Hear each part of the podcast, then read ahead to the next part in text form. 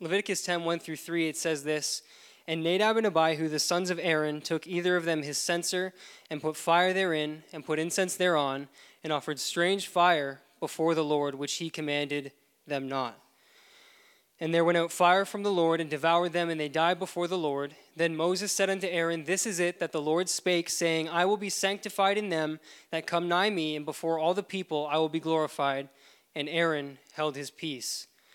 The title for my sermon tonight is Strange Fire, uh, but I also thought about It's Lit and, uh, and DYOB, or no, DY. DBY, me and Matt went over it before. D, I'm struggling now that I'm up here, but DBYOF, don't bring your own fire. But I went with strange fire. Somebody say strange fire. Amen. I'm just going to pray quickly before we actually get started, and then we'll get on with it. Jesus, thank you for bringing us to your house tonight. Thank you for your spirit and your presence that's in this room. Thank you for your anointing that's on this platform, for anointing the ministers, Lord Jesus, and, and, and the people that have come to do music and sing to you, Lord Jesus, and sing praises. And God, for setting up the atmosphere for your spirit to work. God, I pray that you would anoint me. I pray that you would anoint what I'm about to say and that it would all come from you. In Jesus' name, amen. And you may be seated. Fire is one of the first forms of energy that humans learned to control. It provides a source of warmth and of cooking food and of protection from predators. And for my dad, fire provided what he thought would be a useful tool in burning the brush in the backfield of the church.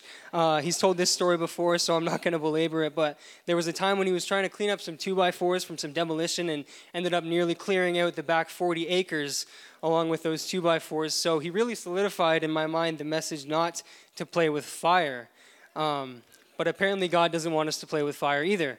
Now, my opening text was in Leviticus, and Leviticus is just one of those books in the Bible that you kind of forget about. You know, like if you ask somebody what their favorite book of the Bible is or where their favorite verse comes from, you're never going to hear somebody say Leviticus. Like, well, if you turn to Leviticus, no, like Leviticus is a book that is long and descriptive, and to be totally truthful, uh, kind of hard to read. So I read through one of those Bible reading plans where you can read through the whole Bible in a year, and I stayed on track almost the whole time. Can anybody guess where I might have slowed down? If your answer is Leviticus, you're on the right track. Um, it seemed like Leviticus took me forever to read, but I also learned from that there's, there's still some important lessons that we could take from it, and that's part of what I want to talk about tonight. So, Leviticus takes place right after the Israelites are freed from their slavery in Egypt, and God takes them into the desert and He brings them to the foot of Mount Sinai. And one of the things that God teaches the Israelites is how to create a space in their lives to worship Him, and He gives them principles to learn, and He gives them a place to practice these principles, and He calls that place the tabernacle. So, to help the Israelites, God decides that Israel needs to have priests, and priests or the priesthood are going to totally devote their lives to God, and they're going to work in the tabernacle, make sure that everything's running smoothly over here, and make sure that all the sacrifices are being done correctly over here. So, God chooses a family from the tribe of Levi that is going to be the priesthood, and He chooses the family of Aaron. Now, we're going to stop here for a second and take a really quick detour because here's what we know about Aaron. We know that he went with Moses to speak with Pharaoh. And then after the Exodus, we know that when Moses went up the mountain to get the Ten Commandments, he needed somebody to kind of run things while he was gone and babysit the Israelites, you know? So Moses gets Aaron to watch over the Israelites and make sure that everyone's getting enough manna and that the teenagers aren't camel tipping in the middle of the night. And so he picks Aaron to help him do this.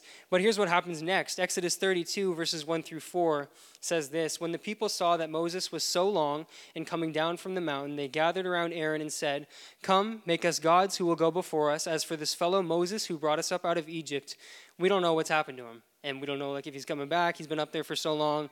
And so Aaron answers them and he says this. This is his idea. Take off the gold earrings that your wives, your sons, and your daughters are wearing and bring them to me. So all the people take off their earrings and they bring them to Aaron. And so he says this and he, it, it says that he took what they handed him and they made it into an idol in the shape of a calf and he fashioned it with a tool. And then they said, These are your gods, Israel, who brought you up out of Egypt.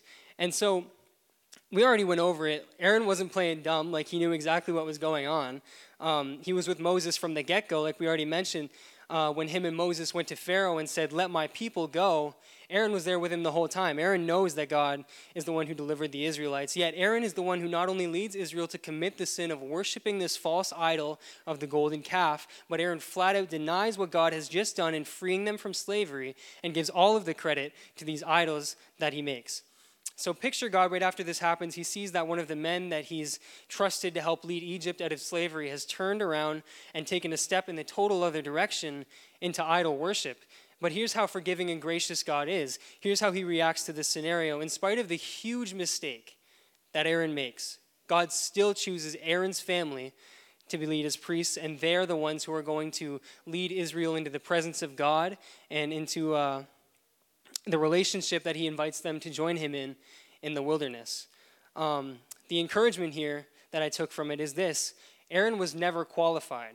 Uh, he didn't do anything to get God to make him priest uh, or to qualify him for being priest, but even still, God's vision for Aaron and his purpose for Aaron was so much greater than Aaron's mistakes and his past and his faults that God saw Aaron's potential and God looked at him and he said, That is who I want to intercede for Israel. That's who's going to lead them into my presence. Is anybody grateful that God still has a plan for you like he had for Aaron?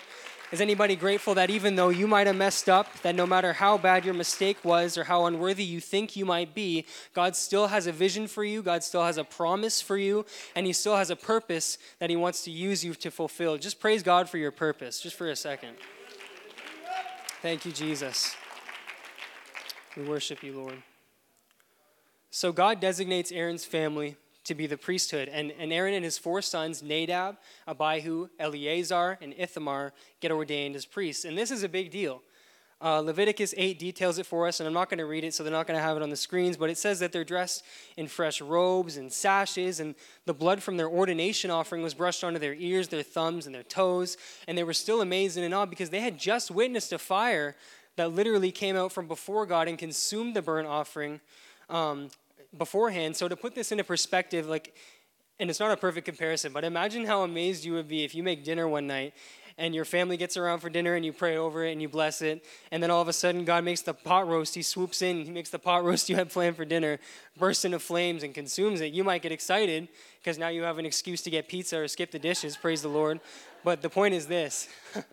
God marks these priests and he makes it clear that the purpose of the priesthood is something that is sacred and it's something that's important uh, and he marks it with a fire when he consumes that sacrifice. So, one of the greatest responsibilities and privileges of being a priest when they would go into the tabernacle to offer up sacrifices and prayers to God and intercede on behalf of the people, uh, the priest would carry in a censer that they took from the altar of incense.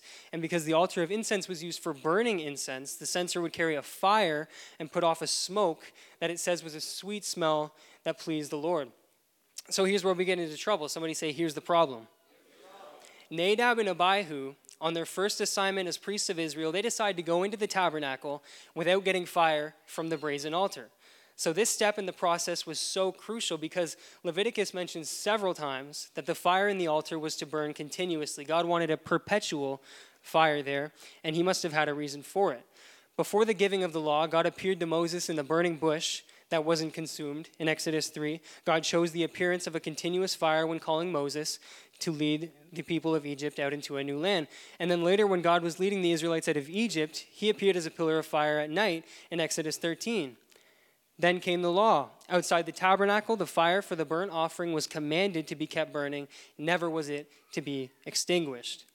In Leviticus 6, verse 13, instructs the fire must be kept burning on the altar continuously, it must not go out. This is mentioned three times in this chapter in verses 9, 12, and 13. Um, and, and that one reason the altar, or the, the fire on the altar was so important was that it was started directly by God. In Leviticus 9:24, it says that there came out a fire from before the Lord and consumed upon the altar the burnt offering and the fat, which was which when all the people saw, they shouted and fell on their faces. So the fire on the altar served as a constant reminder of God's power. It was a gift from heaven, and no other source of fire was acceptable to God. He makes that very clear. This fire also represented God's presence. In Deuteronomy 4:24 it says for the Lord thy God is a consuming fire, even a jealous God. No wonder God had a problem when they decided to make their own fire to bring before God. When Nadab and Abihu brought their own fire, God rejects it and he calls it strange fire. When Nadab and Abihu bring their humanity into God's holiness, not only does God reject their strange fire, but he rejects the ones who bring the fire, and Nadab and Abihu fall dead there in the presence of God. Now, this might seem pretty cruel or maybe unnecessary that God would have to kill these two people for what they did, but God was setting a standard and, and He was giving us a warning that when He gives direction to follow what He says. Um, when we go our own way, it's going to lead us to failure. So when God gives me direction, He doesn't want me to bring my personal opinion, my personal excuses, my personal fragility, my personal philosophy, or my personal preference because He already showed me that He's not going to receive it. He already called it what it is, and He called it strange fire. My last point that I want to make, I told, I'm, I'm gonna be, I was going to be quick tonight. um, Nadab and Abihu went straight into the presence of God without their father. Um, if they would have gone in with Aaron, their father, and allowed him to walk with them and teach them and guide them, he would have been able to stop them from offering up their strange fire and likely would have been able to prevent their tragic death. But because Nadab and Abihu left the presence of their father um, and continued on like they saw fit, they're the ones who died and they're the ones who suffered. Because Nadab and Abihu left the presence of their father, they never fulfilled the promise and the purpose that God had intended for them to walk in.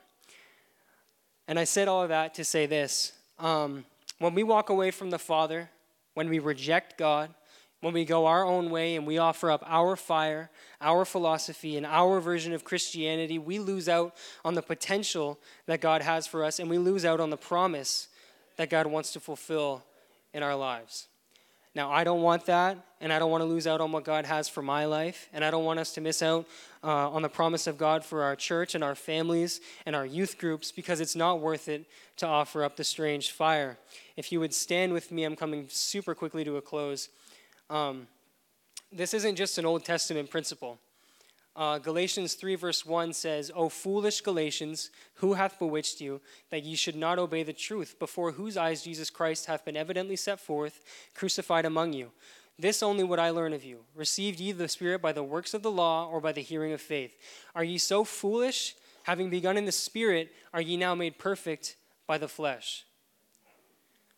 What God has begun in the church of Acts 2 started in a prayer meeting and it ended with an outpouring and that can't happen if it's in the flesh. We need the same tongues of fire to settle on us today that they had in Acts 2. And this can't be completed by our human effort, our ability, or our ingenuity. It can only happen with the fire of the Holy Ghost, and I want to be a part of that. I want to make sure that whatever we're offering to God is fresh fire, holy fire, and acceptable, acceptable to Him. So why don't we just lift our hands and offer God praise tonight and offer Him fire that is holy? Thank you, Jesus. We worship you.